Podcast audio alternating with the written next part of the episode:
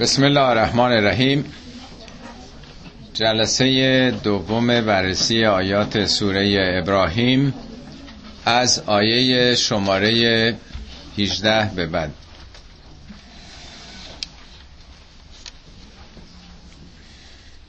مثل الذین کفروا بربهم اعمالهم کرماد اشتدت به الریح فی یوم لا یقدرون مما کسبوا علی شیء ذلک هو الضلال البعید. یه تمثیلیه.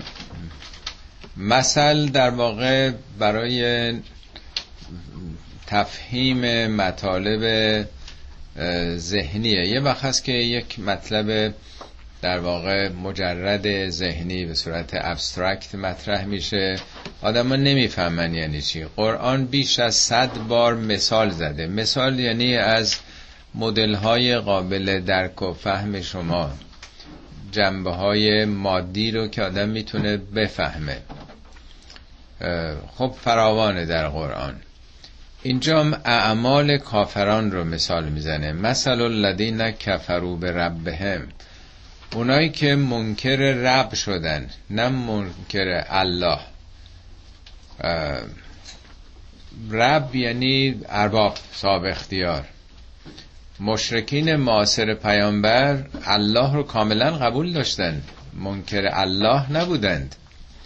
ولی معتقد بودند که خدا رب آسمان ها زمینه جهان رو آفریده ما رو آفریده. ولی اداره جهان رو به فرشتگان سپرده.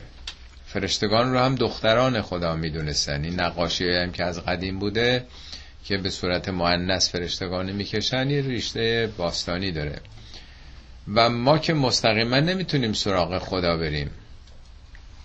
ما باید شفاعت بتها رو بگیریم. یعنی بتها نماد اون فرشتگانن.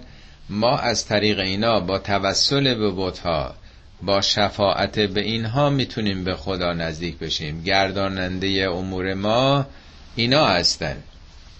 در واقع مثل اینکه فرض کنید یه روستایی بگه کار این روستا به کت خدا و ژاندارم و ملایده ارتباط داره. پادشاه مملکت که کاری به این جزئیات نداره. یا توی فرض کنید بخشی روی شهر کوچیکی خب آدما اینجوری عادت کردن که رهبر مملکت و اون بزرگان که کاری به ما ندارن. کار تقسیم شده. همین دید رو راجع به خدا انسان ها تسری میدن. فکر می‌کنن خدا هم که ما دستمون نمی‌رسه. ما باید با توسل به بندگان خاص او سراغ خدا بریم. مشرکین معاصر پیامبر هم همین اعتقادو داشتن. حالا زمان ما به پیغمبر و اماما و مقدسین و اینا از امامزاده ها اون موقع بوتها رو باسته و شفیع می‌دونستن. می‌گفتن هاولائه شفعا اونا الله اینا شفیعان ما نزد خدان ما نعبدهم. ما که اینا رو عبادت نمی کنیم الا لیقربونا الله زلفا. اینا وسیله تقرب ما به الله هستن.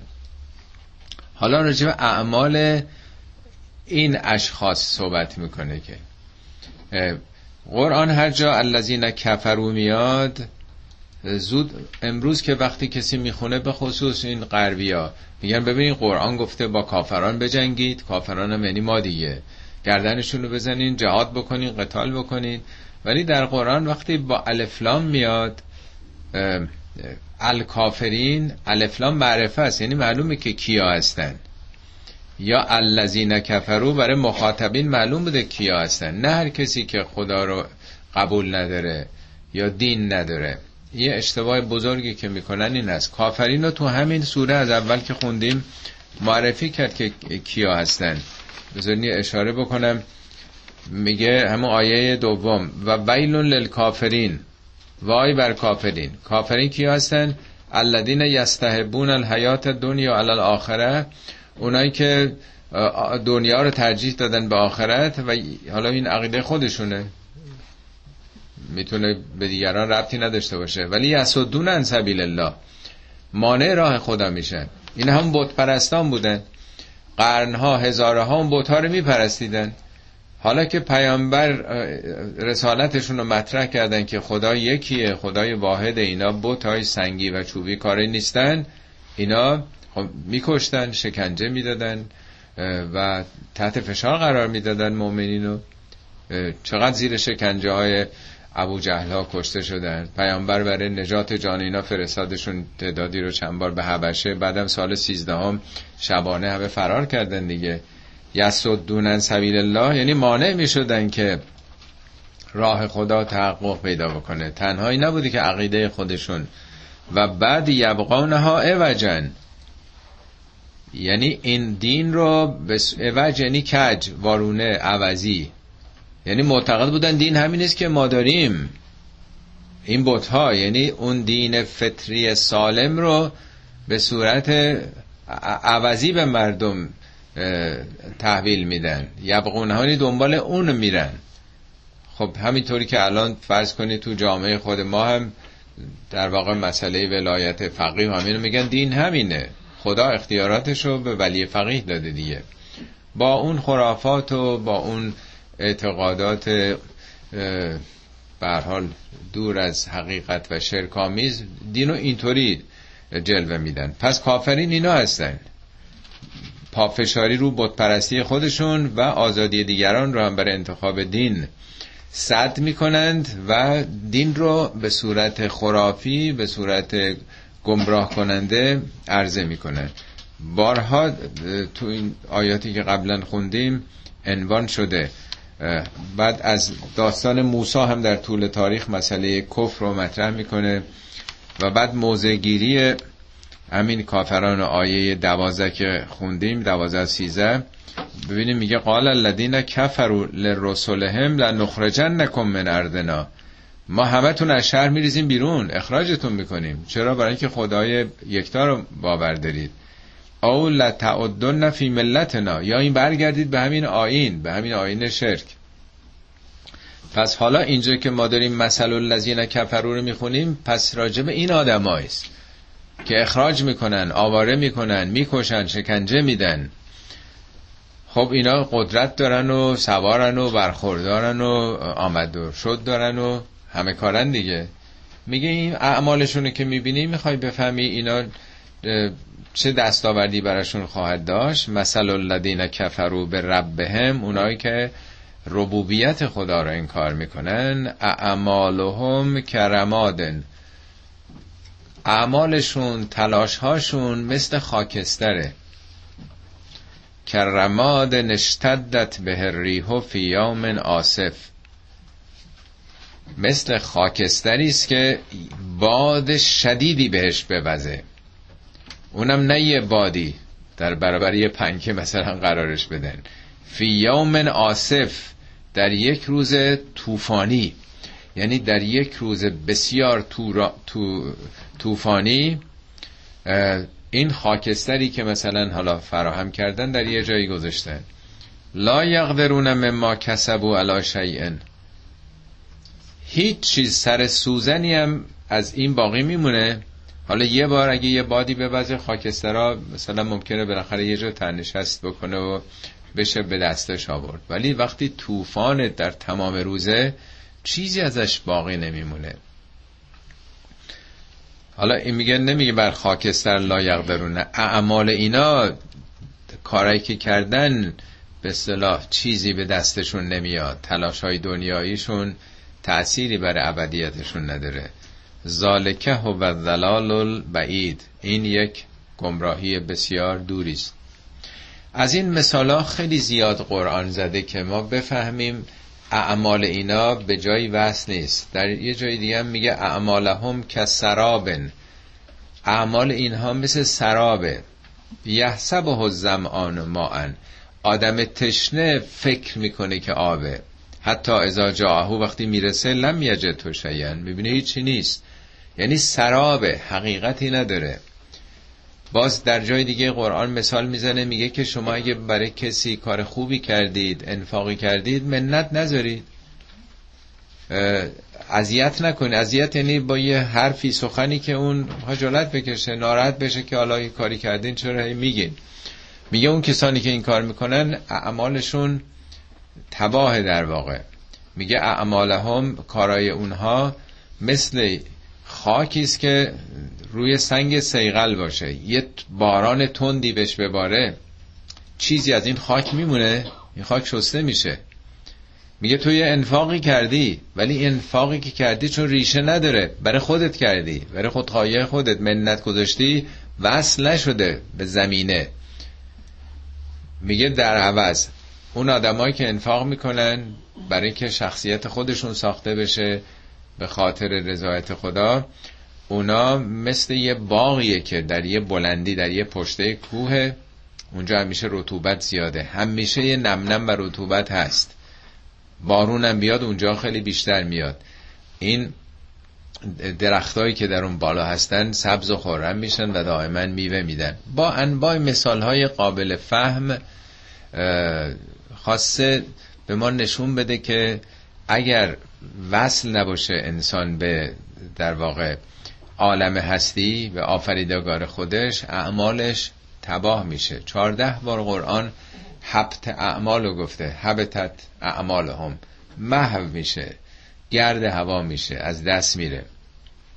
این در واقع یک تمثیل همطور که ارز کردم برای اینکه خیلی فریب این تلاش ها و این موفقیت ها و پیروزی های اینها رو نخورید.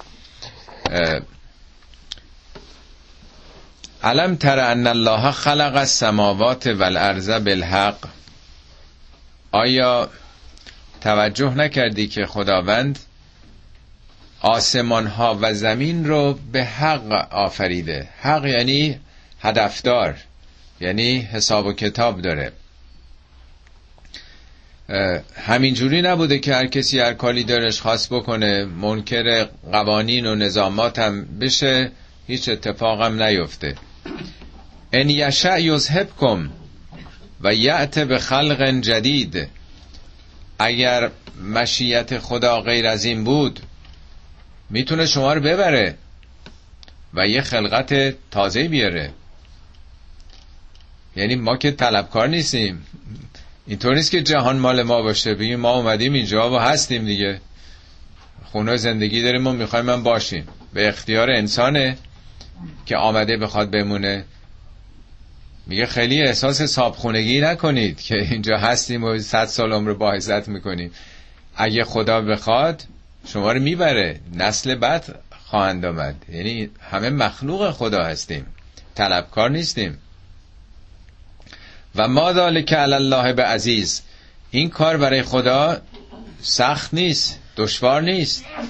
که فکر کنیم خدا می‌تونه چند میلیارد آدم رو ببره. فکر نکنین کار سختیه برای خدا. آیه بعدی درباره قیامته. درست مثل فیلم که صحنه عوض میشه. آیات قرآن هم دائما گذشته حال آینده. این مجموعه رو به ما نشون میده. و برزول الله جمیعا. در روز قیامت همه در برابر خدا آشکار میشند.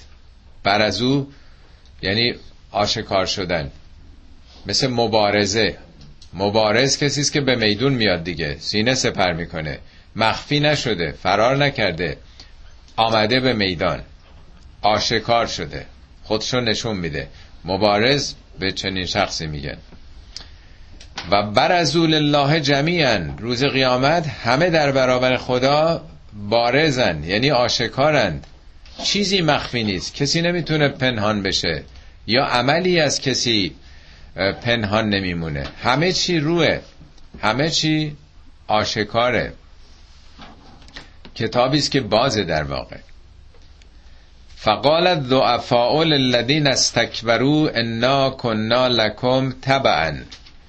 در قیامت مستکبرین به مستو... ببخشید در قیامت فقال از زعفاء للذین استکبروا. ضعیفان اونا که به استضعاف کشیده شده بودند تحت فشار و سلطه بودند به کسانی که استکبرو استکبرو باب استفعال کبر تکبره. اونایی که خودشون خیلی مهم می‌دونستن.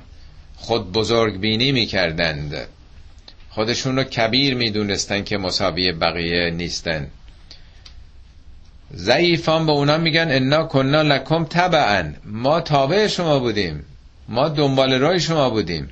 حالا اگر اونها رهبرای دینی بودن ما مقلد شما بودیم. ما تو خط شما بودیم. اگه عمرای کشوری و لشکری هن ما سیاهی لشکر شما بودیم تابع شما بودیم. فهل انتم مقنون انا من عذاب الله من شیئن؟ آیا برای شما ممکنه که ما رو در برابر عذاب خدا من شیئن؟ قسمتی شما رو بینیاز بکنین یعنی به ما کمک بکنین به داد ما برسین. قالو لو هدان الله لهدیناکم. اونا پاسخ میدن اگه خدا ما رو هدایت کرده بود هدایتتون می‌کردیم. حالا هم به معنای دنیایی میشه که ما رهگم کرده بودیم. ما که در مسیر حق نبودیم. اگه اون موقع خب ما راه درستی می‌رفتیم طبیعتا شما رو هم به راه درست برده بودیم. بعضی هم هدایت رو به عنوان این که امروز یعنی اگه خدا به ما گفته بود که راه فرار کجاست چطوری میشه از این شرایط نجات پیدا کرد خب ما هم به شما می‌گفتیم. یعنی ما هم گرفتاریم اینجا. ما هم کاری از دستمون بر نمیاد. سواء علینا.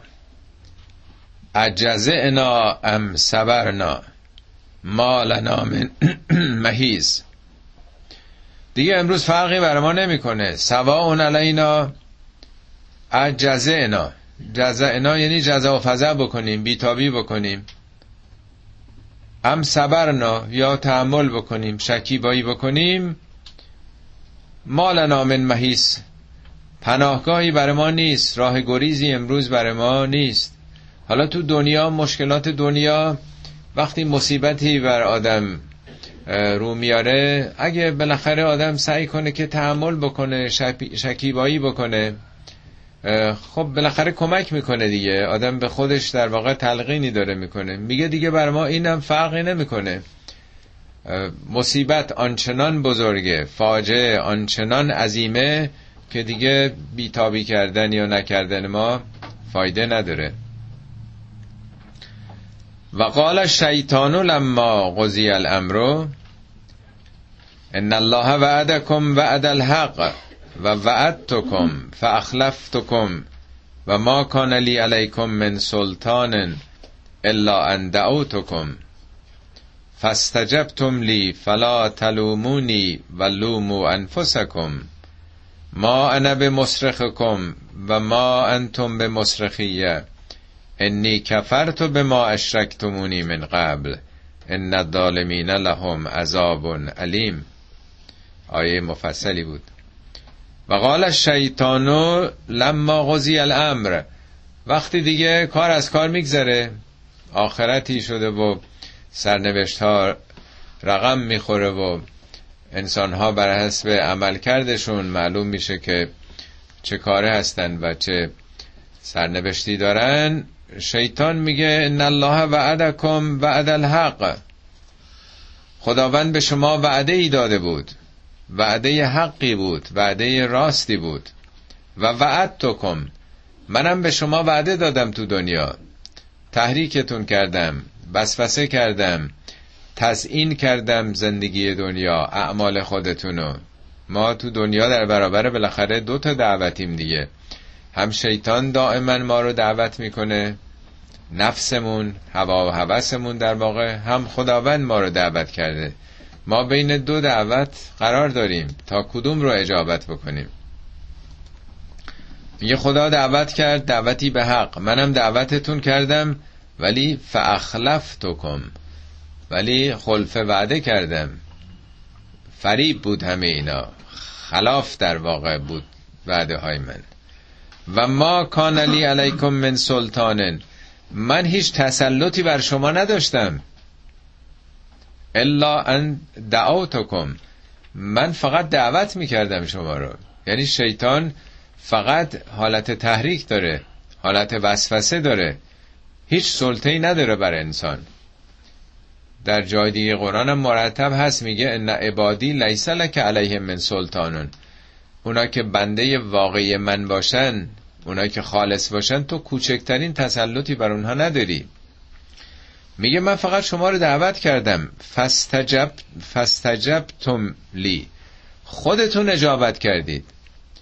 خودتون دعوت منو پذیرفتید. خدام شما رو دعوت کرده بود.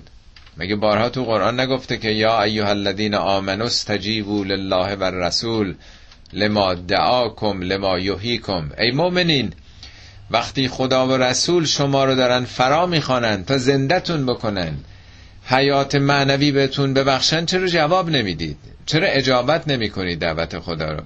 پس ما در برابر این دو دعوت هستیم.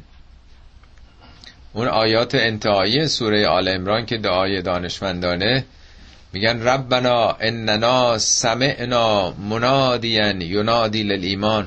پروردگارا ما شنیدیم اون منادی که به ایمان دعوت می‌کرد. ربنا اننا سمعنا منادیا ینادی للایمان ان آمنو بربکم که به اربابتون صاحب اختیارتون ایمان بیاریم فآمنا ربنا. پروردگارا ایمان آوردیم. یک سلسله ربناها پشت سر هم هست. فوق العاده زیباست آخر دعاهای آخر سوره آل عمران. دعای به سرا اول الالباب اندیشمندانه که میگن ما شنیدیم ما پیام رو گرفتیم. اون بانک جرس رو شنیدیم پذیرفتیم. یعنی در واقع لبیک میگن به این دعوت.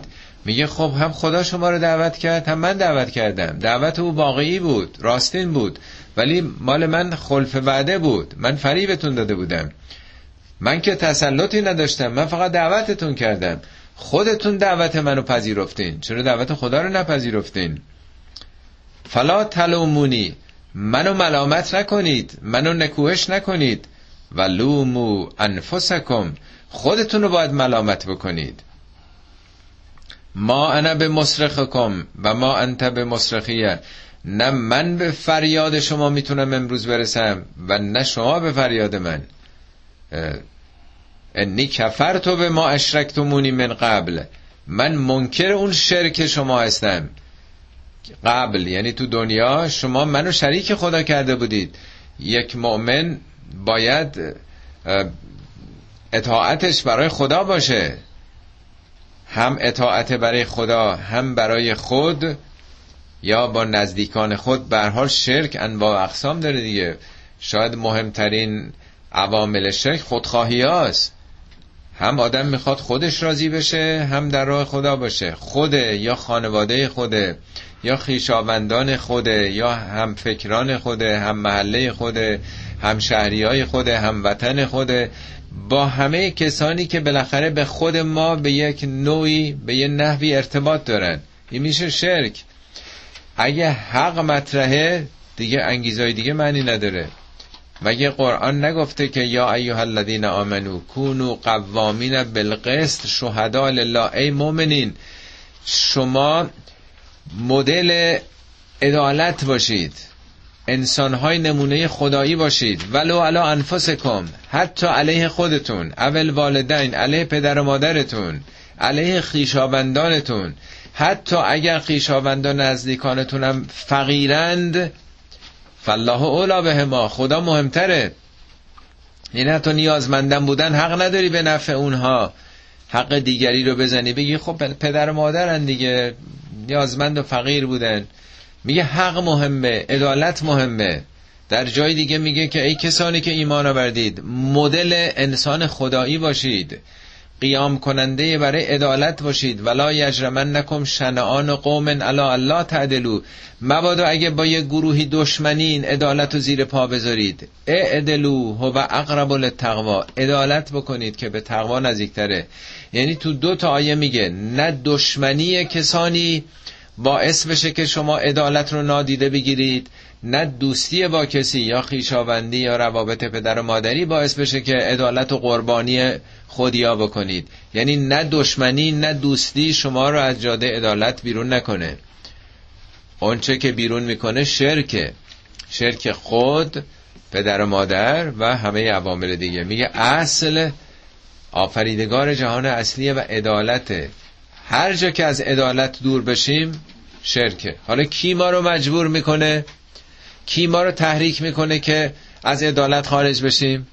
شیطان دیگه. شیطان مثل نیروی جاذبه یک عامل منفی انرژی منفی است که رو همه ما اثر داره. میگه خب این انرژی منفی بود انرژی مثبت هم بود. تو چرا اون طرف نرفتی؟ من منکر هستم امروز. انی کفرتو به ما اشرکتمون من قبل. یعنی من اعتقاد ندارم. شما هم دنبال منافع خودتون بودید. دنبال من که نیومدید. حالا هم تو دنیا هست خود شیطان می‌دونه که جای دیگه قرآن هست که میگه به انی آمن تو به رب العالمین. من مؤمن به رب العالمین هستم. ان الظالمین لهم عذاب علیم.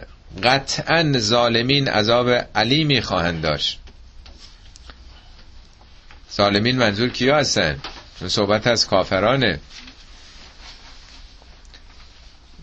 ظالم بارها صحبت کردیم در قرآن ظلم رو میگه که چیزی وقتی در جای خودش نباشه ظلمه. میگه که قرار دادن شیء در غیر جای خود. و یکی اینکه حق کسی رو آدم نده یا حقش رو ناقص بکنه. ظلم مقابل عدالت عدالت این هر چیزی سر جای خودشه دیگه ولی ظلم نیست. بارها مثال زدم این خیلی مورد جالبیه در قرآن که یه جا یعنی سوره 18 هم سوره کف فکر کنم آیه 16 داستان باغ رو مثال می‌زنه. میگه این دوتا باغ میوه می‌دادن ظلم نمی‌کردند. خیلی قشنگ معنای ظلم رو توضیح میده. یعنی یک درختی که مصرف کننده آب مصرف کننده مواد عالی خاک از باد استفاده می‌کنه از نور خورشید از اکسیژن هوا استفاده می‌کنه. وظیفش اینه که میوه بده. خب اگه میوه نده ظلم کرده. یعنی به طبیعت خودش عمل نکرده. مصرف کننده است در طبیعت که حالا بر نمیده بهره نمیده فایده ای نداره. میگه این ظلمه. این در جای خودش نیست. این درخت باید بده. یا اینکه از حق کاسته. حق اینه سزاوار اینه. منطق ایجاب می‌کنه که میوه بدی. چرا میوه نمیدی؟ حالا البته هیچ درختی نیست که به خواست خودش میوه نده. اینو برای که ما بفهمیم داره میگه. انسانی که اراده داره اختیار داره. خدا به او اختیار داده. می‌تونه میوه بده می‌تونه میوه نده. اگه نده اینی ظلم کرده. پس حالا کسانی که خدا همه این نعماتو داده ولی پیرو شیطانن خب این ظلم دیگه. جای خودش عمل نکرده. آدم یه کسی بهش پول میده که یه کاری بکنه ولی بره برای دیگری کار بکنه. این میشه ظلم. تو باید خدمت در اون مسیر بکنی. ان الظالمین لهم عذاب علیم. نه اینکه خدا عذاب بخواد بده. نتیجه این عمله تو سیستم خدایی. و برعکس و ادخل الذین آمنوا و عملوا الصالحات جنات تجری من تحت الانهار خالدین فیها به ازن ربهم. و برعکس داخل میشن وارد میشن اون کسانی که ایمان آوردند و کارهای اصلاحی کردند به بهشتهایی به باغستانهایی که از زیرش نهرها جاری است برای ابد در اونجا خواهند بود. این در قرآن بارها این جمله تکرار شده. منظور الزامن باقی که یه نهری کنار اون باغ باشه نیست. این در واقع در اون قالب فکری و فرهنگی زمان نزول بیان شده که همواره توضیح دادم که عربستان که هیچ جا باقی به اون معنا لاقل تو مکه و مدینه به اون صورت نبوده. مدینه البته اطرافش مقداری آب و باید از ته چاه میکشیدن سبزی در واقع جنات معنای خرمی داره شاداوی داره. نمی‌خوام بگم معنای باغ نیست ولی مفهومش زندگی سبز زندگی خرمه که تو همه فرهنگ ها هست. اینی که نهرها از زیرش جاریه یعنی عامل این سبز و خرمی دور نیست در دسترس ریشه ها تو آبن از زیرش جریان داره. کسانی که به بهش وارد میشن این نیست که موقتا به صورت تصنعی برده باشن. اعمال دنیای خودشون اون آبجاریه که زندگی سبز رو زندگی خرم و آباد و براشون فراهم آورده. تهیتهم فیها سلامون این سه بار در قرآن اومده و هر سه بارم درباره بهشتی هاست. تهیت خب فارسی نداریم معادلش رو. بندم ترجمه کردم درود آنها. یعنی به هم دیگه می‌رسن. ولی درود خب معنا نداره. یعنی لاقل من کلمه ای به ذهنم نرسید به تهیت تهیت از ایشه هی میاد. زندباد همون تهیت دیگه. تهیت یعنی زندگی خواستن برای دیگری. یه وقت هست که آدم مرگ خواهی می‌کنه دشنام میده نفرت و انزجار رو در واقع برای دیگران آرزو می‌کنه. یه وقت هست که حیات رو حالا هم حیات جسمیه حیات ظاهریه و هم حیات باطنی حیات روحی. در بهشت هیچ انرژی منفی نیست. همه برای همدیگه حیات می‌خوان زندگی می‌خوان شادی می‌خوان برخورداری می‌خوان. یعنی در اونجا هیچ کلمه لغوی نیست. بارها در قرآن میگه لا لغو فیها ولا تعصیم. لغو یعنی حرف بیاسل حرف پوچ حرف نامربوط. تعصیمم از اسم یعنی حرفای خودخواهانه گناهالود هرچی هست سلامته. میگه تو بهش جز سلامت نیست. همه چیش سلامته. نه سلامت فیزیکی جسمی تنها. در و دیوار اصلا اسمش هست دار و سلام دار و سلام اسم بهشت دیگه. بارها تو قرآن اومده.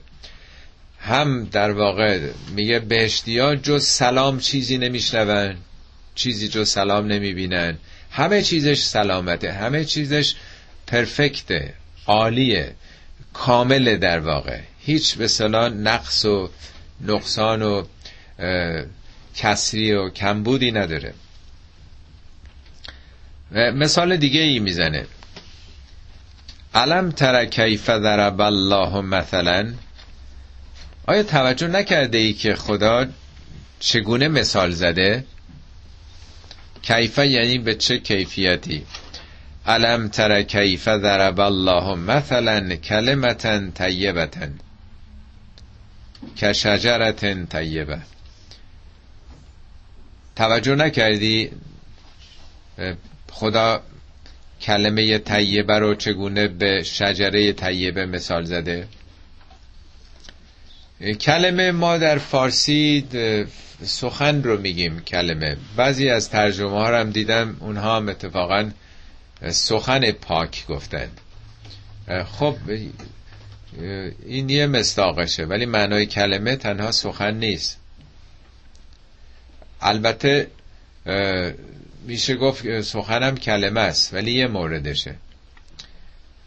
خود کلم یا کلمه یعنی تأثیر تأثیر گذاری اگر به سخنانی که ما بیان می‌کنیم اسمشو کلمه گذاشتن برای اینکه داریم رو دیگران تاثیر می‌ذاریم. یه کسی وقتی حرف می‌ذاره این امواجی که حرکت داره میده این امواج به لاله گوش او برخورد می‌کنن. سلسله مراتب دستگاه شنوایی رو که همه بهتر می‌دونین از بنده یه تأثیری داره می‌ذاره. حالا ممکنه عصبانی بشن ممکنه خوشحال بشن ممکنه بخندن ممکنه بگرین دائما کسی با حرف زدنش داره یه تأثیراتی می‌ذاره دیگه. یا گمراهشون می‌کنه یا هدایت می‌کنه. این تأثیره. صرف نظر از اینکه چه تأثیریه. اینو بهش میگن کلام. خود کلم یعنی زخمی که به نیزه به آدم می‌زنه. یه شمشیری یا نیزه به شخص می‌خوره یه چاقو که می‌خوره خب یه تأثیری تو بدن کسی گذاشته دیگه. پس اصلش تأثیره. در قرآن میگه خداوند ابراهیم رو با کلماتی آزمایش کرد. از ابتلا ابراهیم ربهو به کلمات آیا انشا بش داده؟ کلماتی گفته املا گفته که بنویسه. با کلمات یعنی یکی از کلمات صبره. صبرش چقدر ایثاره محبت فداکاریه. یعنی اینایی که مؤثره. رو شخصیت آدم اثر می‌ذاره این عوامل. اینا رو میگن کلمات. در قرآن اومده که مریم عیسی در واقع کلمه ای بود که خدا بر مریم القا کرد. کلمته القاها الی مریم. تو انجیل هم اتفاقا همین آمده. میگه عیسی کلمه ای بود. کلمه بود. چه کلمه ای فرشتگان بر مریم القا کردن. بر به این دستگاه تولید مثل او. یعنی انرژی بر او القا شد. یه تأثیری در وجودش گذاشت که بدون شوهر حامله شد دیگه. پس یک تأثیری روی این گذاشتن. مثل پرتوب درمانی که می‌کنن دارن روی کسی اثر می‌ذارن دیگه. یا کیمو می‌کنن دارن تأثیر رو شخص می‌ذارن دیگه. اینم بس کلمه میگه. یا قرآن تقوا رو هم میگه کلمه کلمه است.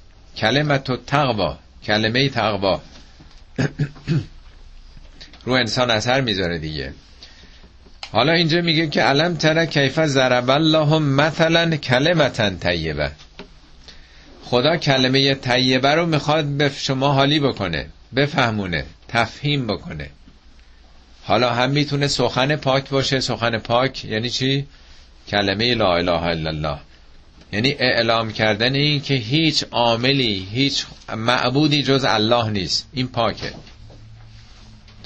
میگه قول لا اله الا الله تفلهو نه اینکه فقط به ذهن بگیم. این اولین شعار مسلماناست قبل از اینکه قرآن آیاتش اما سالهای اول که هنوز سوره های کمی آمده بود. پس کلمه پاک یعنی اعتقاد توحیدی.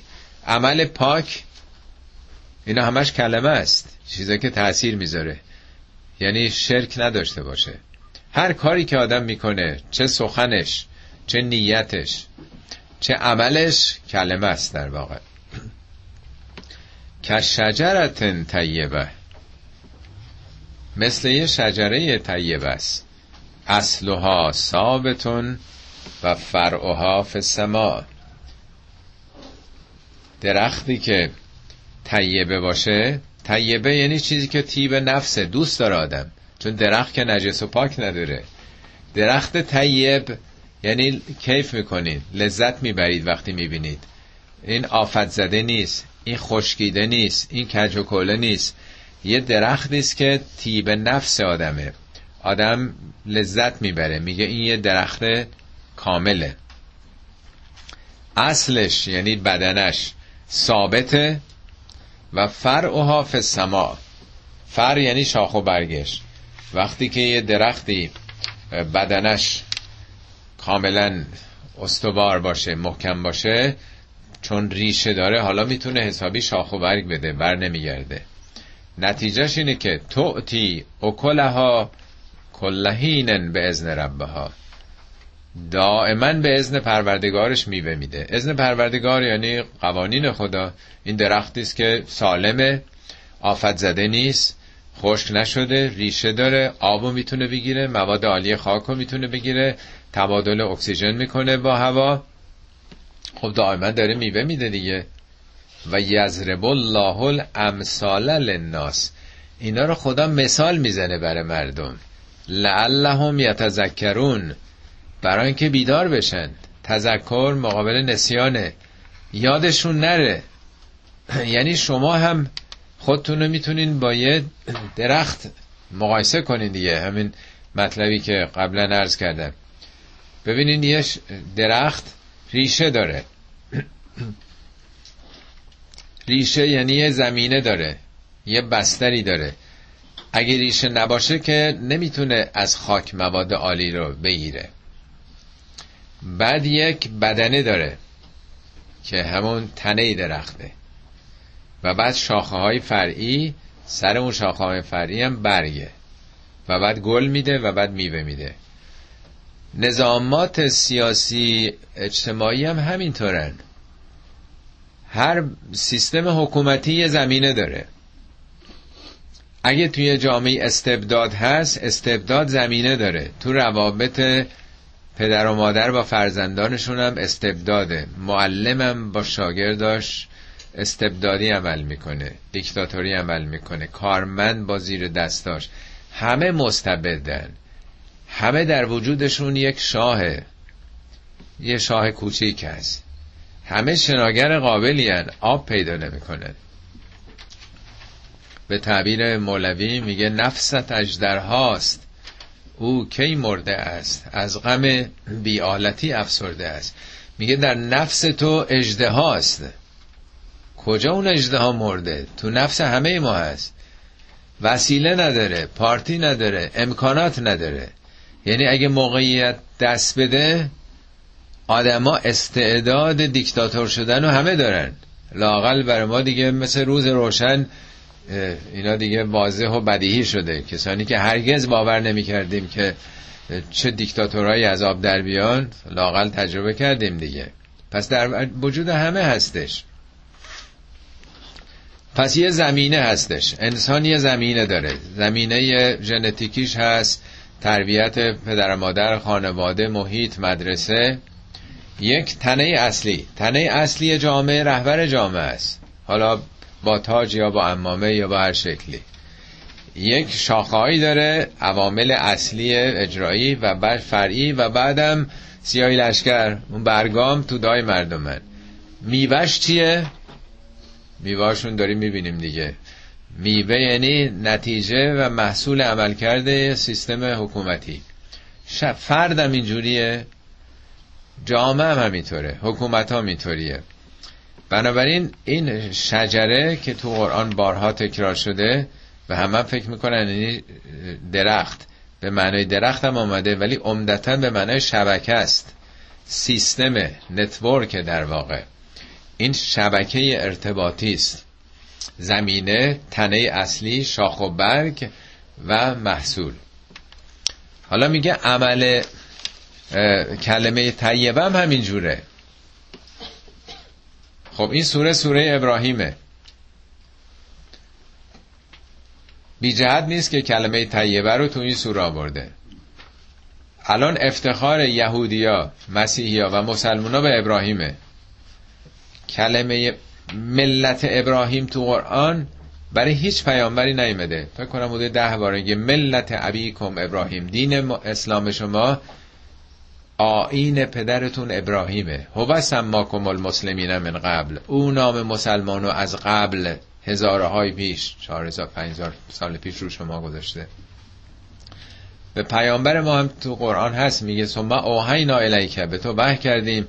ان تبع ملت ابراهیم پیرو ملت ابراهیم باش. برای اینکه حنیفن مسلمن و ما کان من المشرکین. حق گرای مطلق بود.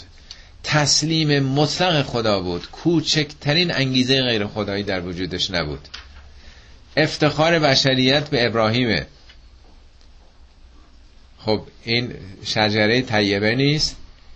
از شاخ و برگ های او پیامبر ماست. پیامبر ما تحقق دعای ابراهیمه. ابراهیم دعا کرد. یک همچین انسانی موقعی که خانه رو بنا می کرد ابراهیم. از درون این مدرسه توحید خدایا یه همچین انسانی با اون ویژگی ها. ربنا وب از فیهم رسولا منهم. یتلو علیهم آیات. کسی برانگیخته بشه در آینده که آیات تو رو بر بشریت بخونه. و یعلمهم الکتاب و الحکمت قوانین و نظامات و حکمت و اخلاق و مونا بیامرزه بیاموزه و یزکیهم تسکی نفس بکنه انسان ها عین این دعاها رو سوره جمعه رو بخونین. هو الذی بعث الامیین رسولا. عین دعای ابراهیم تحقق پیدا می‌کنه. یعنی چه شجره ای پاکتر از ابراهیم که اینطور میوش تو جهان همینطوری در این سه مذهب ابراهیمی همچنان داره همه رو بهرمند می‌کنه دیگه میوه وجودی او. خب این یه مثال از کلمه طیبه. برعکسش هم میگه و مثل اصلها ثابتون و فرعها فی توتی اکلا که اینا خوندیم و مثل کلمت خبیسه خبیسه اما مثل کلمه خبیسه خبیس مقابل طیبه. این خبیس 16 بار در قرآن اومده. خبیس یعنی چیزی که شما دوست ندارید. میگه می‌خواین انفاق بکنید به کسی کمک مالی بکنید. از بهترین اونچه که خدا بهتون داده بکنید. ولا تیمم الخبیسه منه تنفقون. مبادا قصد بکنید از خبیس انفاق. خبیس یعنی چی؟ یعنی یه غذایی که خودت نمی‌خوری مونده است بخوای بدی میشه خبیس لباسی که خودت نمی‌خوای دماده شده بدی خبیسه در برابرش طیبه طیبه یعنی که دوست داری. می‌خوای اینو داشته باشی. اون چیزی که نامرغوبه میگن خبیس یا میگن تو اگه عهدهدار یتیم هستی ولا تتبدل الخبیسه به طیب. مبادا خبیس رو با طیب عوض کنی. خبیس یعنی چی؟ این پدرش فوت کرده یه فرشی تو خونه هست. فرش مثلا فرض کنیم کاشانه عوض کنی یه خرسک بذاری جاش. میگی با پدرش یه فرش گذاشت اینم یه فرش. یا یه گلیم بذاری نیست؟ این میشه خبیث یعنی نامرغوب. بارها نمونه های مختلفی تو قرآن اومده. خبیث در واقع یه چیزی که نادرسته. منطقی نیست. مقابل طیبه. طیب با طبیعت شما هماهنگه. خبیث یعنی نه. غیر اخلاقیه غیر اصولیه. کاری هم که قوم لوط می‌کردن میگه که یعملون الخبائس اینا کارهای خبائس می‌کردن. یعنی طبیعی نیستش. هم جنس بازی که طبیعی نیست غیر طبیعیه. نفس انسان نفس انسان طبیعی از این کار احساس خوبی نداره. حالا البته با تبلیغات می‌تونن تو بعضی از جوامع به صورت تصنعی جا بندازنش. و مثل کلمت خبیسه که شجرت خبیسه اینم مثل درخت خبیسه درخت که خوبت نداره که آدم بگه خبیسه یعنی درختی که همطور که عرض کردم آفت زده است برگاش زرد ریخته میوه نمیده کج و کله شده شاخه شکسته. این میشه خبیسه آدم دوست نداره. که مثل شجرت خبیست اجتست من فوق الارض. اجتست یعنی برجهیده قارچوار قارچ که دیدین ریشه نداره یه تکون بدین یا یه بادی بزنه قارچ کنده میشه یعنی شجره طیبه ریشه داره تو زمین ولی این ریشه نداره با خدا با هستی پیوند نداره از رو زمین در اومده ما لها من قرار قراری نداره قرار یعنی استقراری نداره ثباتی نداره اینا همش مثاله ها یعنی می‌خواد برگرده به خودتون. شما به چی وصلین؟ فقط زندگی دنیا آمدید بخورید و بخوابید برید. به چی وصلی؟ تو چه زمینه وصلی؟ آیا خودتو پیوند دادی با خدا با حقیقت با جهان؟ وگرنه مثل خاکستر روزگار تو رو می‌بره. چیزی به جای تکیه نداری. یثبت الله الذین آمنوا بالقول الثابت فی الحیات الدنیا و فی الاخره این نتیجه گیری داره می‌کنه. یثبت الله خدا تثبیت می‌کنه. جای پای محکم می‌کنه برای کسانی که ایمان آوردن از چه طریق؟ بالقول ثابت با قول ثابت. قول ثابت یعنی قول حق. نه اینکه آدم حرفش. قول یعنی موازه تو به چی اعتقاد داری؟ این نیست که فقط حرف بزنه به لفظ. قول ثابت یعنی ایمان ثابت. حالا مثال های زیادی میشه زد من وقتتون نمی‌گیرم. فرصت هم نداریم. در دنیا و آخرت مؤمنین ثابت میمونن. هم تو دنیا می‌بینیم اونهایی که دنبال حقیقت هستن جاپا دارن تو زمین. هم تو جامعه و هم از نظر شخصیتی. بخوان اعدامشون هم بکنند خودشون رو نمیبازن وحشتی ندارن. احساس نمی‌کنن همه چی تمام شد. در آخرت هم همینطور.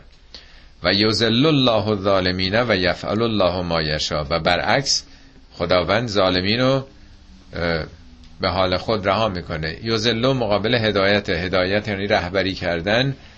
زلالت یعنی رها کردن به حال خود.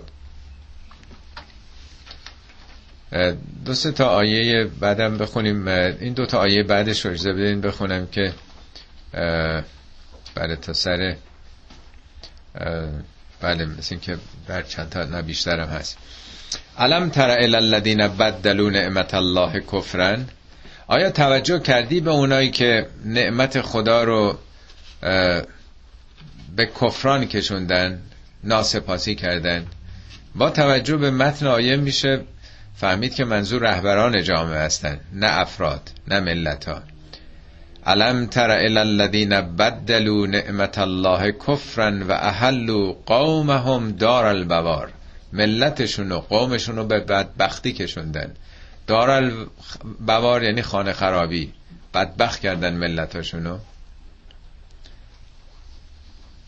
علم تر الالذین نمونه های زیادی تو قرآن هست که چگونه رهبران یه جامعه چگونه نعمت خدا عوض میشه؟ در قرآن بارها به بنی اسرائیل گفته یا بنی اسرائیل اذکروا نعمت نعمتی اللت انعمت علیکم. یادتون نره بنی اسرائیل اون نعمتی که به شما دادم کدوم نعمت؟ میگه نجینا من آل فرعون.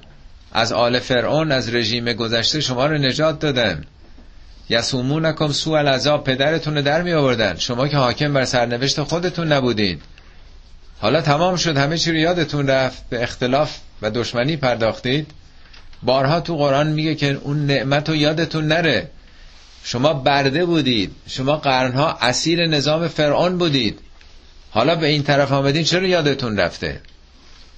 حالا تو ایران هم 2500 سال حکومت های شاهی بوده بعد یا خوب کاری ندارم. حکومت فردی بوده دموکراسی نبوده ملت حاکم بر سرنوشت خودش نبوده. اینی که بارها تو قرآن میگه که به شما نعمت دادم یعنی نعمت آزادی نعمت استقلال نعمتی که خودتون سرنوشتتون رو رقم بزنید. ولی شما از چاله به چاه بردینش. صد درجه بدترش کردید. میگه اونا که نعمت خدا رو نعمت خدا همین که دیگه بخوایم مقایسه کنیم با بنی اسرائیل که کاملا میشه این دوتا رو جای هم گذاشت. همون حاکم بر سرنوشت خود شدن در واقع. و ملت رو به کجا کشوندن؟ دار البوار به خانه نیستی خانه بدبختی در واقع. جهنم یسلونها اینا جهنم رو خواهند چشید.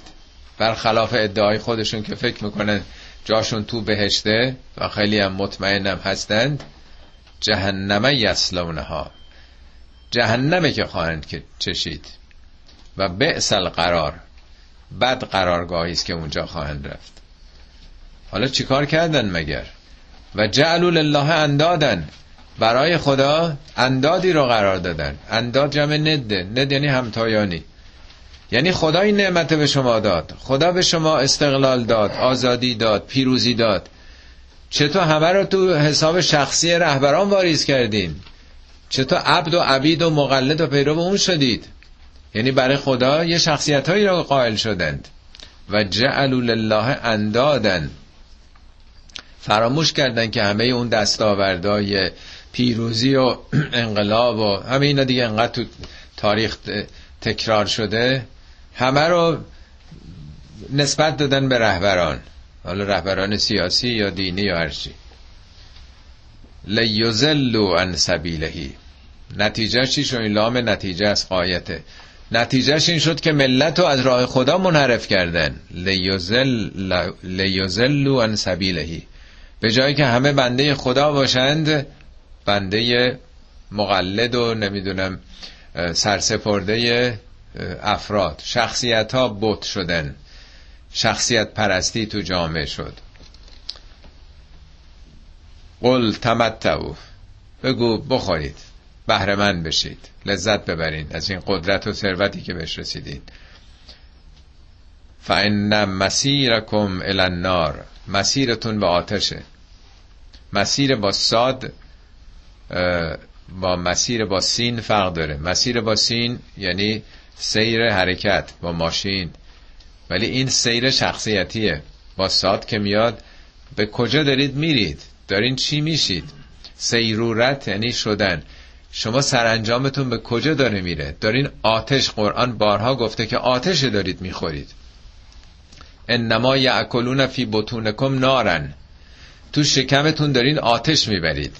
این مقامات این پست ها این فراموش کردن ها و مست قدرت شدن ها میگه اینه که ملت رو به بدبختی میکشونه. قل عبادی الذین آمنوا یقیموا الصلاة و ینفقوا مما رزقناهم سرا و علانیة من قبل ان یأتی یوم لا بیع فیه ولا خلال. هر جا که این تهدیدا میاد اون طرف هم به مؤمنین میگه پیامبر به اون اونایی که بنده من هستن به جای بنده این تاغوت ها و جباران و دیکتاتورا قل عبادی الذین آمنو به اونا بگو یقیم الصلات نه اینکه نماز بخونید. هیچ قرآن نگفته نماز رو بخونید. اقامه یعنی برپا داشتن یعنی جدی گرفتن. سلات هم نماز نیست. سلات ارتباط به خداست. روی کرده به خداست. نماز یکی از اشکاله یکی از مهمترینش که ما تو فارسی میگیم. سلات یعنی به سمت خدا رفتن یعنی با خدا رابطه داشتن. به مؤمنین بگو که پیوندتون رو با خدا جدی بدارید. خدا فقط برای روز مبادا نیست که هر وقت مشکل و مصیبت داشتی سراغش بری. تو تاخشه بذاریم که هر وقت کار باش داشتیم. با خدا زندگی بکنید. یقیم الصلات و ینفقوا مما رزقناهم. بهشون بگو از اونچه که روزی دادیم بهشون بدن به دیگران انفاق بکنن سرن و علانیتن. حالا به صورت پنهان که آبروی طرف حفظ بشه یا آشکار و علنی من قبل ان یأتی یوم لا بیع فیه ولا خلال قبل از اینکه یه روزی بیاد که تو اون روز دیگه نداد و ستدی هست و نو دوستی هست. تو امروز می‌تونی با خدا معامله کنی. مگه خدا نگفته تقرض الله قرضا حسنا فیضاعفو. مگه خدا نگفته به من قرض بدید یکی بدید ده تا بهتون میدم. بارها تو قرآن هست. یعنی داریم معامله می‌کنید. این معامله فقط تو دنیاست. قبل از اینکه این داد و ستد تمام بشه قبل از اینکه این دوستی ها خلیل بودن ها تمام بشه حالا این کارو بکنید. الله الذي خلق السماوات والارض وانزل من السماء ماء فاخرج به من الثمرات رزقا لكم همون خدایی که خلق السماوات والارض. این عالم کهکشان ها عالم آسمان ها رو آفرید و زمین و و انزل من السماء ماء از آسمان آبی رو آب پربرکتی رو نازل کرد. فاخرج بهی من الثمرات رزقا لكم از اون باران انواع ثمرات میوه ها و محصولات و به عنوان رزق برای شما. هزاران هزار نوع میوه و سبزیجات و روزی های رو زمین. و سخر لکم الفلک. کشتی رو مسخر شما کرد. یعنی نه تنها زمین رو نه تنها آسمان رو که باران بر شما بباره و این همه رو زمین دریا رو هم مسخر یعنی قابل استفاده قابل بهره برداری شما. این دو تا آیه چهار بار فکر می‌کنم تسخیر رو داره میگه. تسخیر یعنی شما می‌تونید رام بکنید استفاده کنید. سخر لکم الفلک لتجری فی البحر به امرهی کشتی رو مسخر کرده که به امر خدا یعنی به نیروی باد. فرمان ببره و تو کشتی تو دریاها برین سفر بکنید. و سخر لکم الانهار. پوسته جامد زمین رو بگونه ای ساخته که نهرها رودخانه ها جریان پیدا کنن آب شیرین در واقع شما مصرف بکنید. همه اینا قابل بهره برداری شماست. و سخر لکم و شمس و القمر دائبین. خورشید رو ماه رو قابل تسخیر شما کرده. یعنی نور خورشید جاذبه خورشید امواج خورشید به گونه ای داره به نسبتی به شما می‌رسه که مفید شماست. یعنی در خدمت شماست. و همچنین ماه دائبین یعنی این دوتا مرتبه یعنی 24 ساعت. شبم در واقع از آثارش ما داریم استفاده می‌کنیم نور خورشید یا ماه. حالا جاذبهشون جزر و مد هزاران عامل هست. و سخر لکم اللیل و نهار شب و روز در خدمتون بله یه آیه دیگه برای که بحث از بشه من می‌خونم. بعد دیگه تمام ترجمه این دوتا آیه نیمده ولی تمامش می‌کنم. بله. تا سر آیه تا آخر سی و چار نگاه می‌کنیم. چون بعد دیگه یه بحث عوض میشه گفتم این دوتا رو با اینکه ترجمه نبود بخونم. شب و روز یعنی وقتی خورشید و خورشید حرکت می‌کنه تاریک و روشن شب و روز رو هم پدید میاره و بعد میگه و آتاکم من کل ما سألتموه. هر آنچه که شما درخواست کردید خدا بهتون داده. یعنی در جهان هیچ موجودی نیستش که بخواد چیزو. همه موجودات طبق فرمان ژنتیکی عمل می‌کنن قرائز هیچ سگی هیچ گربه هیچ حیوانی جز اون چه که غریزه حکم می‌کنه نمی‌خواد. هیچ سگی نمی‌خواد پرواز بکنه. نمی‌خواد تو دریا بره. نمی‌خواد اکتشافات بکنه. این سوال انسانه. سوال لفظی نیست. سوال یعنی نیاز انسان. اون چه که خواستید خدا براتون به صورت بالقوه قرار داده. و ان تعدو نعمت الله لا تحصوها. اگه بخواید نعمات خدا رو بشمرید محاله بتونید بشمرید. محاله که بتونید احساب کنید یعنی به شمارش در بیارید. ان الانسان لظلوم کفار. انسان چقدر ظالمه و چقدر کافره. ظلم همینطوری که خدمتتون ارز کردم یعنی کاستن از حق مثل ظلم اون درخت. همه چی رو خدا داده ما به جای که مصرف کننده همه نعمات خداییم. بنده خدا باشیم بنده خودمون. عذر می‌خوام میگم خودمون نه که منظورم تو جمع انسان رو دارم میگم. و کفارم کفر یعنی ناسپاسی مقابل شکره این آیه دو بار در قرآن اومده آخرش فرق می‌کنه. یه جا میگه با وجود همه اینها ان الله لغفور رحیم. خدا غفور و رحیمه. اینجا میگه ان الانسان لظلوم کفار. خدا همش غفور و رحیمه. شما نادیده می‌گیرید این نعمت رو این بحث اینجا تموم شد. فقط یه اشاره به این معنای کل ما سألتموه بکنم. یک سخنی حضرت علی دارن در نهج و براغه اون نامه‌ای که به امام حسن نوشتن که خلاصه زندگیشون رو عنوان کردن اون تو بخشی راجع به دعاست. میگه ان الذی به یدهی خزائن السماوات والارض. اون خدایی که همه این گنجینه های آسمان ها و زمین کهکشان ها دستشه قد اذن لک فی دعا به تو اذن دعا داده. یعنی در وجود تو مکانیزم دعا قرار داده. و تکفل لک بالاجابه. اجابتش هم تکفل کرده خود خدا. گارانتی کرده. چگونه؟ به ما جعل فی یدیک مفاتیح خزائنه. کلید گنجینه های جهان رو داده دست تو. جعل فی یدیک داده به دست تو مفا مفاتیح خزائنه. کلیدای گنجینا چگونه؟ به ما ازن لک فی دعا با اذن دعایی که به تو داده. ما دعا فکر می‌کنیم دعا دعای دینیه. دعا یعنی خواسته های انسان. فقط انسانه که در جهان دعا داره و همه انسان هم دعا دارن. ما فکر می‌کنیم دعا دینیه هر چی انسان بخواد دعایونه فقط قرآن گفته حالا که دعا دارید بعضی ها میگن ربنا آتنا فی دنیا حسنه و فی الاخرت حسنه و قنا عذاب بعضی ها میگن ربنا آتنا فی دنیا خواسته هاشون فقط خواسته های مادی دنیایی هست. صدق الله العلی العظیم.